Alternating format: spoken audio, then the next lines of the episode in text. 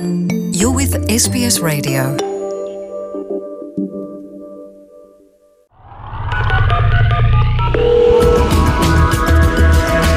Hagarinya Report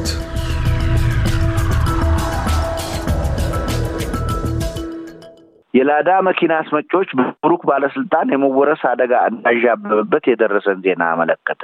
የባለስልጣን መስሪያ ቤቱ እንዳመለከተው ድርጅቱ መወረስ አደጋ ያዣበበበት በየስፍራው በእርጅና ሲያባ የወዳደቁ የላዳ ታክሲዎችን በሶስት ወራት አሰባስበው እንዲያነሱ ታዘው ይህን ተግባራዊ ለማድረግ ባለመቻላቸው ነው። ይህ የመንግስት ትዕዛዝ የተላለፈው ወደ አንድ መቶ ሺህ የሚጠጉ ያረጁ የታክሲ መኪናዎችን ከአገልግሎት ውጭ ለማድረግ ነው ተብሏል። የሚወረሰው ዕቃ የላዳ መኪናን ገጣጥሞ ለማውጣት የሚያስችል መሆኑ ተገልጿል። ይህም ዕቃ አዲስ ሆኖ አዳዲስ ላዳ መኪኖችን ለመገጣጠም የሚያግዝ እንደሆነም ተነግሯል። እነኚህ እቃዎች ወደ ሀገር ቤት የገቡት ከቀረጥ ነጻ እንዳይደለም የጉምሩክ መስሪያ ቤት አስታውቋል። እነኚህ ከውጭ የመጡት የመለዋወጫ እቃዎች ያረጁ ላዳ ታክሲዎችን በአዳዲሶቹ እንዲታደሱ ለማድረግ ታቅዶ እንደነበርም ተገልጿል። የባለስልጣን መስሪያ ቤቱ ለባለ ታክሲዎቹ ብድር እንዲያገኙ እንደተመቻቸላቸውም ጠቅሷል። የሚሰጣቸውም ከሚያስፈልገው ሰማንያ በመቶ የሚሸፍን ወጪ ነው ተብሏል። ማክሰኞ ሚያዝያ አስራ ስምንት ቀን ሁለት ሺ አስራ አራት ዓመተ ምህረት በጎንደር ከተማ ውስጥ በእስልምናና ክርስትና እምነት ተከታዮች መካከል በተፈጠረ አለመግባባት ወደ ሀያ የሚጠጉ ሰዎች ሕይወታቸው ማለፉን የጎንደር ከተማ አስተዳደር ፖሊስ አርብ ሚያዝያ ሀያ አንድ ቀን ሁለት ሺ አስራ አራት ዓመተ ምህረት ባወጣው ይፋዊ መግለጫ አስታወቀ። ፖሊስ በዚህ ወቅት ጨምሮ እንዳስታወቀው በግጭቱ እጃቸው አለበት ተብለው በመጠርጠር በቁጥጥር ስር የዋሉት ሰዎች ሶስት መቶ ሰባ መድረሳቸውን ገልጿል። የጎንደር ከተማን ግጭት ተከትሎ በሌሎች አካባቢዎች በሚገኙ የሃይማኖት ተቋማት ላይ ውድመት መድረሱን ፖሊስ በዚህ ወቅት ገልጿል። በአዲስ አበባ አንዋር መስጊድ የጎንደሩን ግጭት የሚቃወም ሰልፍ ተደርጓል። በወራቤ አካባቢ በአብያተ ክርስቲያናት ላይ ውድመት መድረሱንም ፖሊስ ጨምሮ አስታውቋል።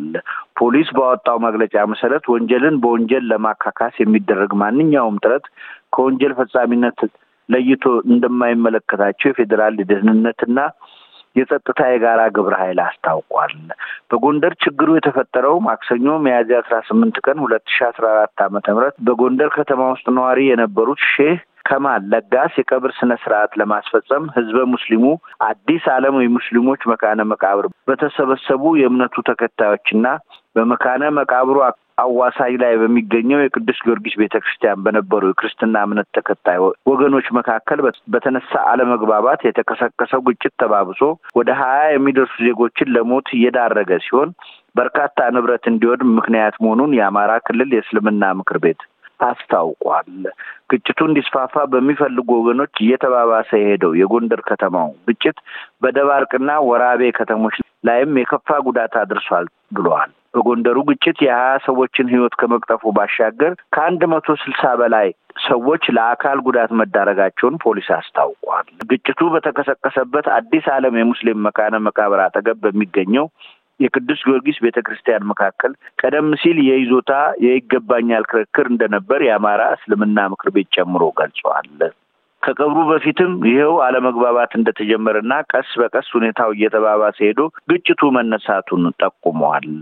የአካባቢው ሕዝብ ስጋቱን በመግለጽ እንደዚህ አይነቱ ግጭት ከስር መሰረቱ ካልተወገደ ደግሞ ደጋግሞ እየተመላለሰ ለችግር ሊዳርግ እንደሚችል ይናገራሉ።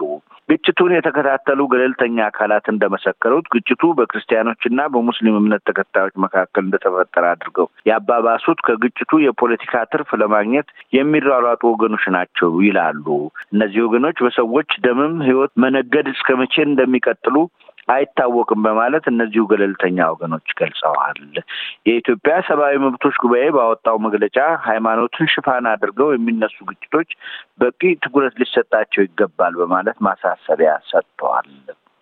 በኢኮሜርስ ንግድ የሚታወቀው አሊባባ በዚህ ንግድ መስመር በኢትዮጵያ ለመሰማራት አሊባባ ምንም አይነት ስምምነት ከየትኛውም ድርጅት ጋር አለመፈጸሙን በይፋ አስታወቀ።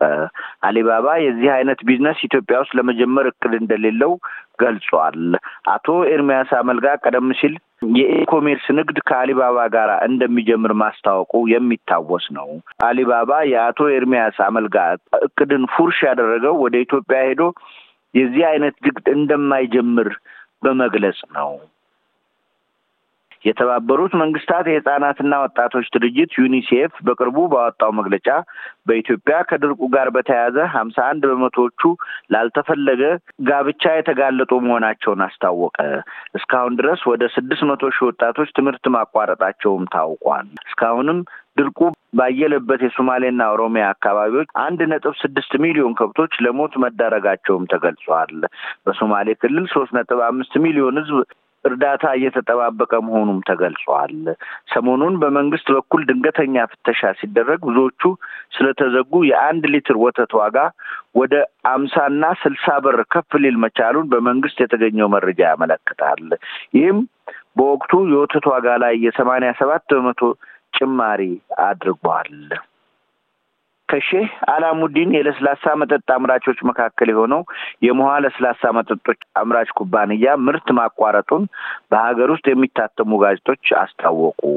ሞሃ ከሚያመርታቸው ለስላሳ መጠጦች መካከል ሰቨናፕ፣ ሚሪንዳ፣ ፔፕሲና ጦሳ ምንጭ የውሃ ምርት ይገኝበታል። ከእነዚህ መካከል አሁን በድንገት የተቋረጠው ፔፕሲ ኮላ ምርት እንዲቋረጥ የተገደደው የሼህ አላሙድን የለስላሳ መጠጥ ምርቶች አንዱ ነው። ለመቋረጡ የተሰጠው ዋና ምክንያትም የውጭ ምንዛሬ እጥረት መሆኑ ተገልጿል።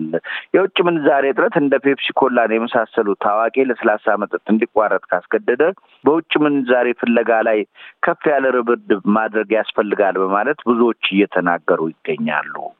የፖለቲካ ፓርቲዎች የጋራ ምክር ቤት ነፍጥ አንግበው የሚንቀሳቀሱ ታጣቂዎች በሀገራዊ የምክክር መድረኩ ላይ እንዲሳተፉ የጠየቁ ሲሆን አጠቃላይ ምክክሩም ሁሉን አሳታፊና አካታች ሆኖ እንዲከናወን አስገንዝበዋል። የፖለቲካ ፓርቲዎች የጋራ ምክር ቤት ሀምሳ ሶስት የፖለቲካ ፓርቲዎችን ያቀፈ ሲሆን ከተወካዮች ምክር ቤት አፈ ጉባኤ ታገሰ ጫፎና የፍትህ ሚኒስትር ጌዲዮን ጢሞቴዎስ ጋር ውይይት ማድረጉን ጨምሮ አስታውቋል። የጋራ ምክር ቤቱ እምነቱ ተቀባይነትን እንዲያገኝ ጥረት እያደረገ መሆኑንም አስታውቋል። የኢትዮጵያ አየር መንገድ ወደ ህንድ የሚያደርገው ከሶስት እስከ አምስት በረራዎችን ለመጨመር እቅድ እንዳለው አስታወቀ። የኢትዮጵያ አየር መንገድ ብሪክስ በሚል ምህጻረ ቃል በሚጠሩት አምስት ሀገራት ውስጥ በረራዎችን ማሻሻል እንደሚፈልግም በተጨማሪ ጠቅሷል። ብሪክስ በሚል ምህጻረ ቃል የሚታወቁት ሀገሮች ብራዚል፣ ሩሲያ፣ ህንድ፣ ቻይና እና ደቡብ አፍሪካ ናቸው። አየር መንገዱ በቅድሚያ በረራውን ማሳደግ የሚፈልገው በህንድ መሆኑንም ገልጿል። የኢትዮጵያ አየር መንገድ በሳምንት ሰላሳ አምስት በረራዎችን በህንድ ግዛት ውስጥ እንደሚያካሄድ ጠቅሷል። በህንድ ሰላሳ አምስት ጊዜያት የሚበረው በሙምባይ፣ ኒው ዴልሂ ቤንጋሎ እና ቼናይ ውስጥ ነው። አየር መንገዱ በቼናይ ሶስት ቀናት ተጨማሪ በረራ እንዲያደርግ ከስምምነት የደረሰው በቅርቡ መሆኑን ገልጿል። የኢትዮጵያ አየር መንገድ ከነዚህ በተጨማሪ በህንድ ከሶስት እስከ አምስት በረራዎችን መጨመር እንደሚፈልግ አስታውቋል።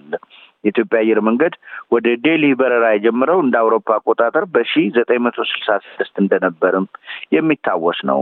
ሙምባይ በረራ የጀመረው ከዚህ አራት ዓመት ዘግይቶ መሆኑ የሚታወቅ ነው። የኢትዮጵያ አየር መንገድ በረራዎችን ለመጨመር እየገነነ የመጣውን ስሙን በእጅጉ ለማሳደግ እንደሚሰራ አስታውቋል። ለኤስቢኤስ ሬዲዮ የአማርኛ ዝግጅት ክፍል ከአዲስ አበባ ሰለሞን በቀለ። እያደመጡ የነበረው የኤስቢኤስ አማርኛ ፕሮግራምን ነበር።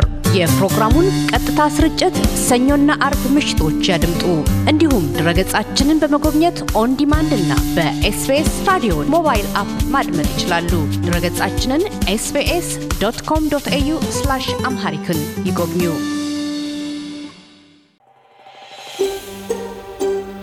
Want to hear more stories like this? Listen on Apple Podcasts, Google Podcasts, Spotify, or wherever you get your podcasts from.